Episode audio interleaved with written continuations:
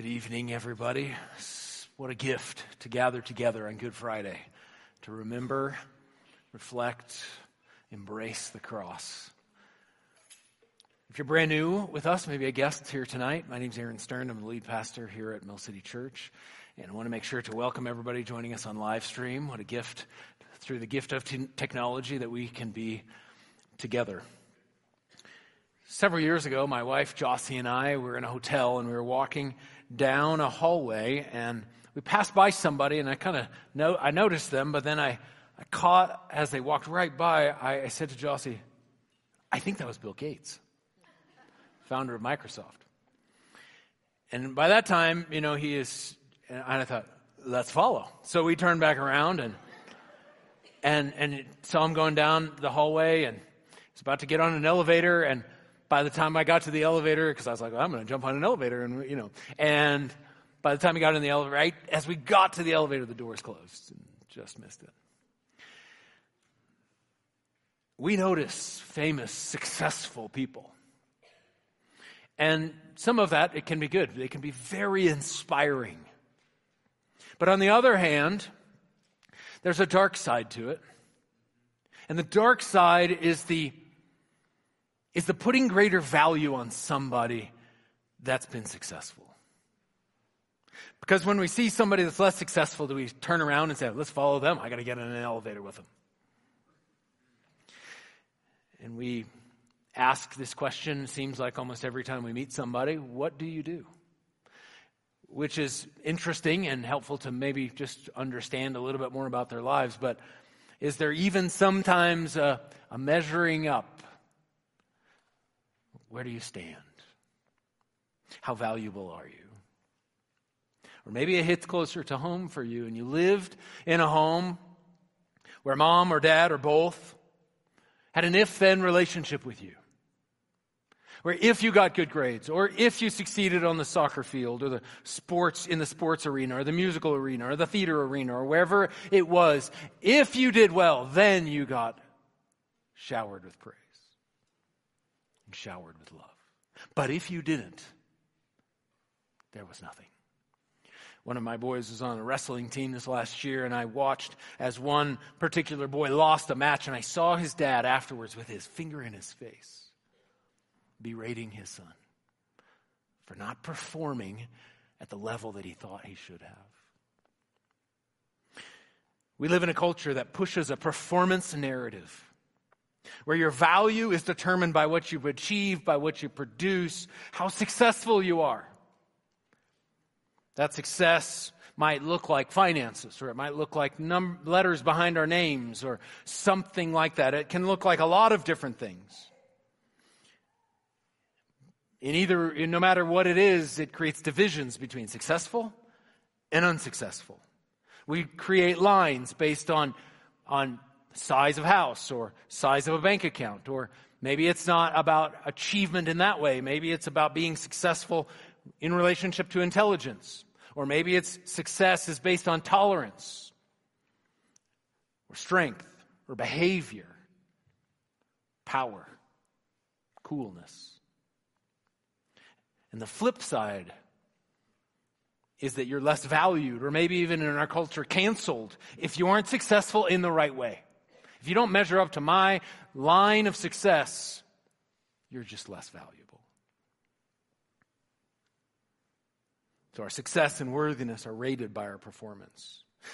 You ever gone to a, a reunion? Maybe if you're a little older, you go back for a, a high school or a college reunion and you feel good about yourself, but then you hang out with a bunch of people that are more successful than you and you walk out feeling not as great about yourself. Or maybe you're doom scrolling through Instagram and and comparison seeps in and it starts to steal the contentment that you had, which leads to higher anxiety, which continues to increase in our society. And we think, wow, I, am going to Florida, but look, they're going to the Greek Isles. Look how beautiful their food is. I'm just getting macaroni and cheese and whatever it might be, whether it's the smiley family or it's the trips or it's the car or it's the experiences or whatever it might be, what do we start to ask ourselves? Am I enough? And the cloud of shame starts to roll in. I'm not good enough. I'm not enough. This performance narrative is transactional. You provide me with success, and I provide you with value and adoration. But here on Good Friday, as we remember the sacrifice of Jesus on the cross, what we are, what we come to see here tonight is that the cross of Jesus refutes the performance narrative. The story changes.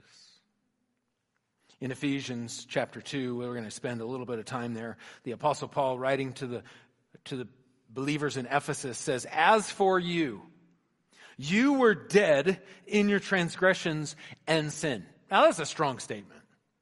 It's a really strong statement because he doesn't, notice how he doesn't say, you were dead, you were, you were bad in your transgressions and sins. You were unsuccessful. See, there are degrees of badness or degrees of success, but there's no degree of deadness. You're either dead or you're not. You're like not mostly dead, kind of dead, somewhat dead. You're dead or you're not. It's one or the other. You were dead in your transgressions and sins, in which you used to live when you followed the ways of this world and of the ruler of the kingdom of the air, the Spirit who is now at work in those who are disobedient. All of us lived among them at one time. Not somebody, not a few of you, not the worst of you, all of us. Gratifying the cravings of our flesh and following its desires and thoughts. Like the rest, we were by nature deserving of wrath. So, a few verses here. This is not very encouraging. You're dead. All dead. Every one of you are caught in death, spiritually dead. And here's the bad news you can't bring yourself back to life. You're stuck. But thankfully, this passage of Scripture is not done, and we have this my favorite start the next verse starts with my favorite conjunction, but. But because of his great love for us. This word means, uh uh-uh, uh, something's changing, something's coming. This wasn't the end of the story. We have something more coming. But because of his great love for us, God, who is rich in mercy, made us alive with Christ, even when we were dead in transgressions. It is by grace you have been saved. The story's not over. Oh, you're dead. You're in trouble. The story's not over, though. And this is why. Because of the great love of God. God delights in you. God looks at you and says, That's my girl. That's my boy. Dead in sin, stuck. I love him. Not because you earned it, not because somehow you were good enough, not because you got great enough grades, not because you got this or that, or you got the award for the best citizen and the great Good Samaritan award, and you've got community service, all these hours, all doing all of these things, not because you made the honor roll, none of those things, not because you're the employee of the month, because of God's great love. Romans chapter 5, verse 8, Apostle Paul to the Romans, but God demonstrates his own love for us in this while we were still sinners, God, Christ, died for us. See, when it comes to Jesus, the criterion isn't performance, it's his love, which is unconditional. It's not based upon you and me. It's based upon God and his love. It wasn't God's anger that sent Jesus to the cross. It was God's love that drove him to the cross. I do this because I love. I do this because they're stuck and I love them. Not because they deserve it. They were deserving of wrath, Paul says here. But instead, I'm going to give them something different because I love them. Verse 6 And God raised us up with Christ and seated us with him in the heavenly realms in Christ Jesus, in order that in the coming ages he might show the incomparable riches of his grace expressed in his kindness to us in Christ Jesus, kindness to us. For it is by grace you have been saved through faith.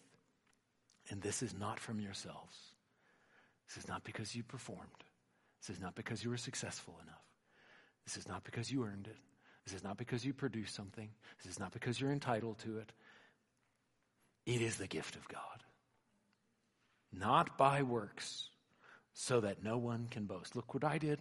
Look what I got. Look how I did it. Not you, not me. C.S. Lewis, he's the writer of the Chronicles of Narnia. He's also wrote books like Mere Christianity, British theologian and author. And he was hanging out one night at a pub with his academic colleagues, and they would regularly kind of wrestle some ideas. And one person, one of, the, one of his colleagues asked, What, if any, belief is unique to the Christian faith? They started going back and forth on some different possibilities. And C.S. Lewis was just kind of quiet for a moment. And after a while, he said, Oh, that's easy. It's grace. He said the Buddhists have the Eightfold Path, Hindu karma, Muslim code of law. Each offers a way to earn approval. Only Christianity dares to make God's love unconditional. Not based on anything you earn or somehow gain approval or forgiveness. No, no, no, no. Unconditional love. This might be a incomplete definition of the word grace, but I think it gets the big point across. And it's this God at work. Grace is God at work. Because the opposite of grace, if at that definition, would be me at work. I'm the one who's working, I'm the one who did it. In this little passage that we've been reading here in Ephesians chapter 2, starts off with You're dead. You can't bring yourself to life. But God. And then we get grace three times in a couple of verses. Because of grace, because of God's work. So we don't boast, not us. I have four boys, as many of you know Parker, Cohen, Brooks, and Smith, and Associates, and a little, a little law firm. And and if you have multiple kids, more than one, um, you understand what I mean. But we, you know, four boys close in age, uh, and it was just one of those days. One of those days where it just, you know, it, the, the line between playing together and, and hurting one another was so fine and they were so close to it all the time. And, you know, Jossie and I are just frustrated and stop that. And, and the you know, go to your room, separate, and then they come back, and then within minutes it's back at it, and they're punching each other, they're saying something rude to each other, something mean, and and, and now two of them are together, and I'm nearby, and and and I heard it, punched one another, and there was some sort of some sort of altercation, and I came out, we were outside, came out, and I said, "Boys, get in the car now." Why? Just get in the car. Got in the car, start pull out of the driveway, going down the road. Dad, where are we going? I'll tell you when we get there. Lips start to quiver. Dad, where are we going? I'll tell you when we get there. They're like looking at each other, holding each other's hands. Probably five times, Dad, where are we going? Tell you when we get there. They're like, it's over. It's over. We pushed him too far. We're not coming back. We pull into a parking lot, pull into a parking space. I said, Get out. I'm like, where, where? Just get out. And we walk into an ice cream shop. And I said, Get whatever you want. Like, what? Is this some sort of mean and cruel? No, get whatever you want. A couple of scoops and multiple toppings. And I'm like, we sit down, and I could tell they're so confused. He said, This is not what you deserve. This isn't even like a reduction. This isn't even mercy. You just get less than you deserve. This is called grace, boys. You get the opposite of what you deserve. Thank you, Dad. Thank you so much. Oh, thank you, Dad. Thought our lives were over. And instead, we're eating ice cream. The grace of God is a gift. And it's way better than ice cream. Jesus humiliated beaten, whipped, crown of thorns pressed into his head. Not because we deserved it, we deserved wrath. But Jesus says, Get in the car. Where are we going? Calvary.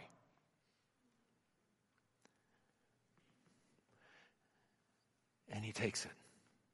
And he dies so that the power of sin and death can be broken. Well, thank you. I thought you were going to put me up there instead. You went there. Whoa. I mean, that was ice cream. You ever get like a massive gift and you're just like, oh, th- thank you, thank you. I don't even know. And you just keep saying thank you and you don't even know what to say. And you're like, I don't even know what to say. Uh, I mean, thank you is not enough. I just don't know what to say. Just, why? Because, because grace leads to gratitude.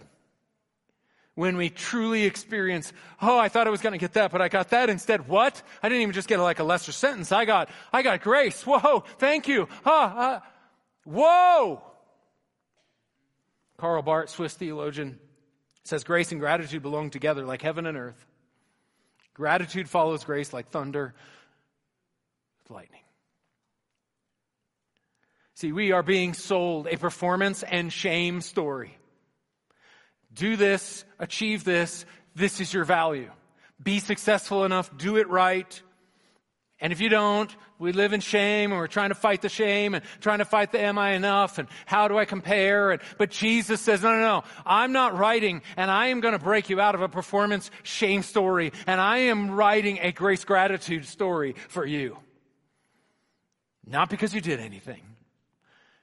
I'm replacing the performance shame story with a grace and gratitude story. And so, for some of you here tonight, it's a reminder. And for some of us, maybe you've been walking with God for a long time and you're like, oh, yeah, I kind of been taking it for granted. May Good Friday wake us up out of our slumber to a whoa. And for some of you, maybe you're in church for the first time or, or maybe the first time in a long time. And so, for all of us, really, what do we do when we see the grace of God? We receive it. Sometimes we think, oh, I see it. Now what do I do? You receive it. You just receive it. Okay, I, I accept. Sometimes we think, no, I don't deserve it. Yeah, you're right. You don't. I want to pay back. You can't. Just receive it. And that's exactly what Jesus is asking for each one of us, just to respond to his grace by receiving the grace of God. And when we receive it, gratitude is the overflow.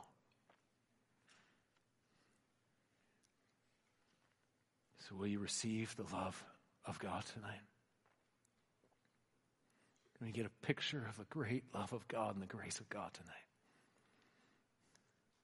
For some of you, if you've never said yes to Jesus, this is, can be your moment to say, Jesus, I give you my life. I respond. Uh, thank you. I receive it.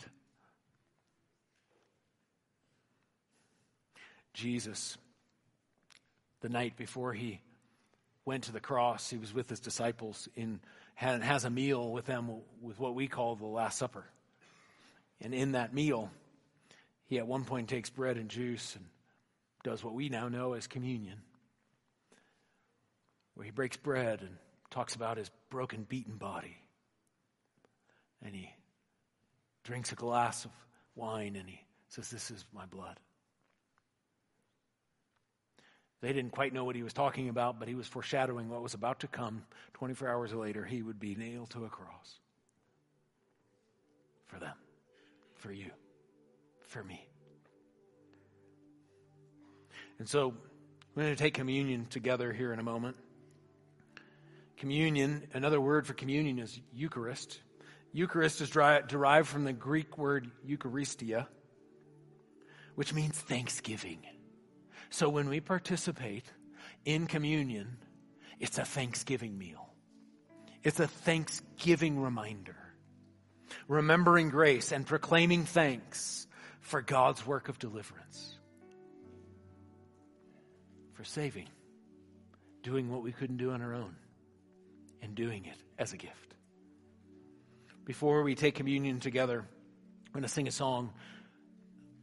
And so, if you would, let's all stand together. This song is a song about communion and what Jesus did. So, as we sing this song, will you just maybe even picture in your mind Jesus on that cross, on Calvary, a couple thousand years ago, suffering, bleeding, dying, suffocating for you and for me? An act of grace. Let's sing together.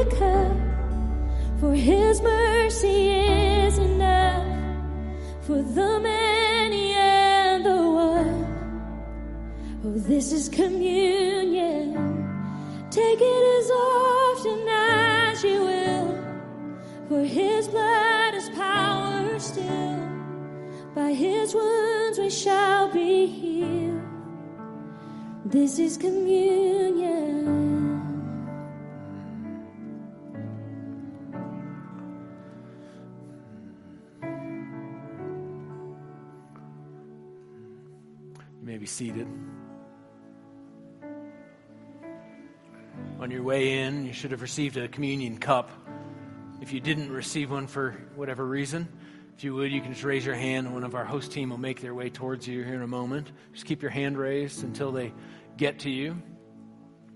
We practice here at Mill City Open Communion, which means that if you're a follower of Jesus, maybe even if just a moment ago you said, Jesus, I give you my life.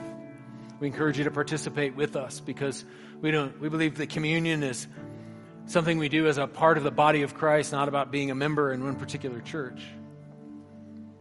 Because we embrace the work of Jesus. His sacrifice, his beaten body, his spilled blood.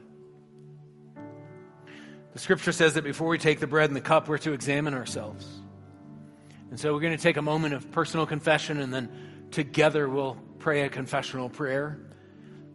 We don't always like to confess, it's maybe not a natural thing, but confession is so good for us, for our souls, because it brings the unloved parts of ourselves, the parts of ourselves that we would rather ignore, we'd rather cover, and we put it before the love of an unconditional God. The unconditional love of our God. You know, we all have a desire to be known, fully known, and fully loved. Confession is a space where we can experience that reality, where we bring every part of ourselves, the darkest part of ourselves, the, the, the parts that maybe nobody else sees, the parts, the thoughts, the fears, all those things. We bring it before God. We confess. Because of His great love, He doesn't wag a finger. He opens his arms of grace and forgives. So let's just take a few seconds. The scripture says, Search our hearts, O God.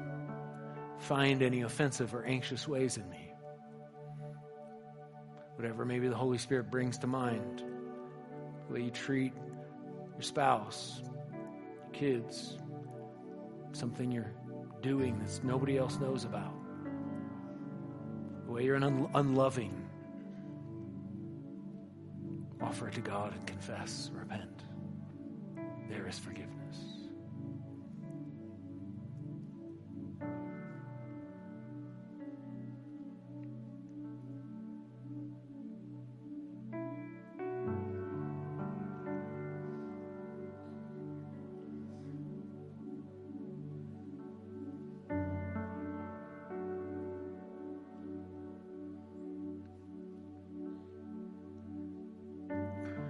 Also want to say a confessional prayer together because it reminds us that the ground at the foot of the cross is level. There's not one of us in here that is in less need of the grace of God than someone else. And it reminds us that you, we are never too far. And what we've done, we might have a long, long list keeps us from the grace of God. So let's say this together as a reminder of God's greatness and goodness towards us. Most merciful God, we confess that we have sinned against you in thought, word, and deed, by what we have done and by what we have left undone. We have not loved you with our whole heart. We have not loved our neighbors as ourselves. We are truly sorry and we humbly repent.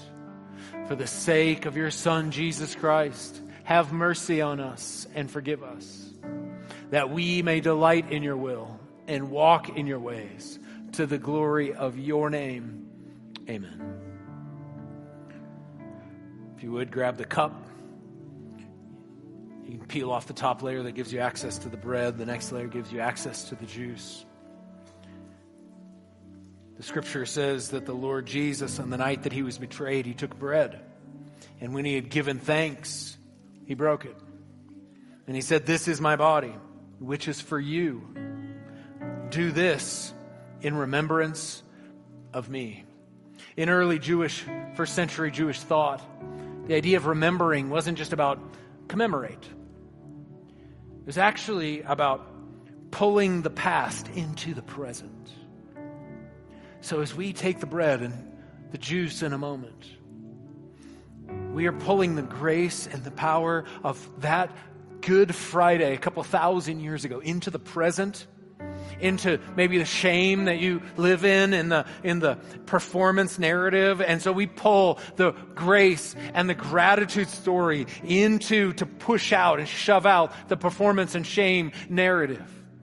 The reality of the cross pulled into the moment let's take the bread together i'll pray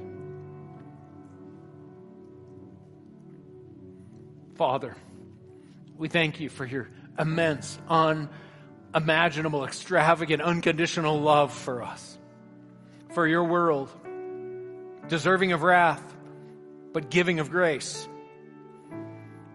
So as we take in the bread, may we take in and receive grace. Remembering your beaten, broken, pierced body, agonizing, suffocating, so that we might have wholeness for any in the room who maybe are experiencing physical pain or physical issues or, or mental issues or, or emotional issues, be healed in the name of Jesus. Because of the work of Jesus on the cross. Healing in the name of Jesus. God, we thank you. Jesus, we thank you. What a gift. An unbelievable gift unimaginable. Thank you. Thank you, God. In the same way, after supper, he took the cup, saying, This cup is the new covenant in my blood. Do this whenever you drink it in remembrance of me. For whenever you eat this bread and drink this cup, you proclaim the Lord's death until he comes. Let's take the juice.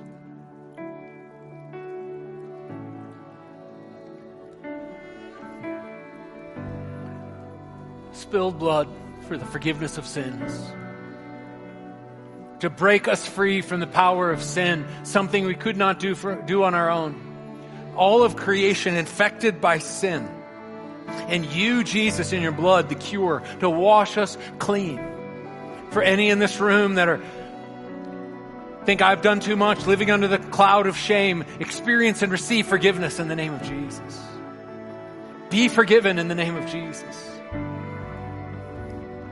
God, I pray that we would receive forgiveness and we would, by the power of the Spirit, have the ability to forgive. Maybe somebody who's hurt us, who's offended us, who's doing it again and again, whatever the case might be, God, I pray that you give us a revelation of what you've done on the cross, the grace poured out for us, blood spilled for us, gratitude would flow from us, God, making us new, breaking us free from the power of sin and death. Doing what we could not do on our own, giving us not just less than we deserve, but something the opposite of what we deserve, not by our own merit, not by our own achievements, not because we're successful, but because of you, a great gift of God Almighty. Oh, we give you praise. God, we honor you. Oh, we thank you for your grace, God. Thank you for your grace, God. Thank you's not enough, but we just can't help but say thank you. Can't help, God. Oh, we need you. God, this we pray in the name of the Father, the Son, and the Holy Spirit.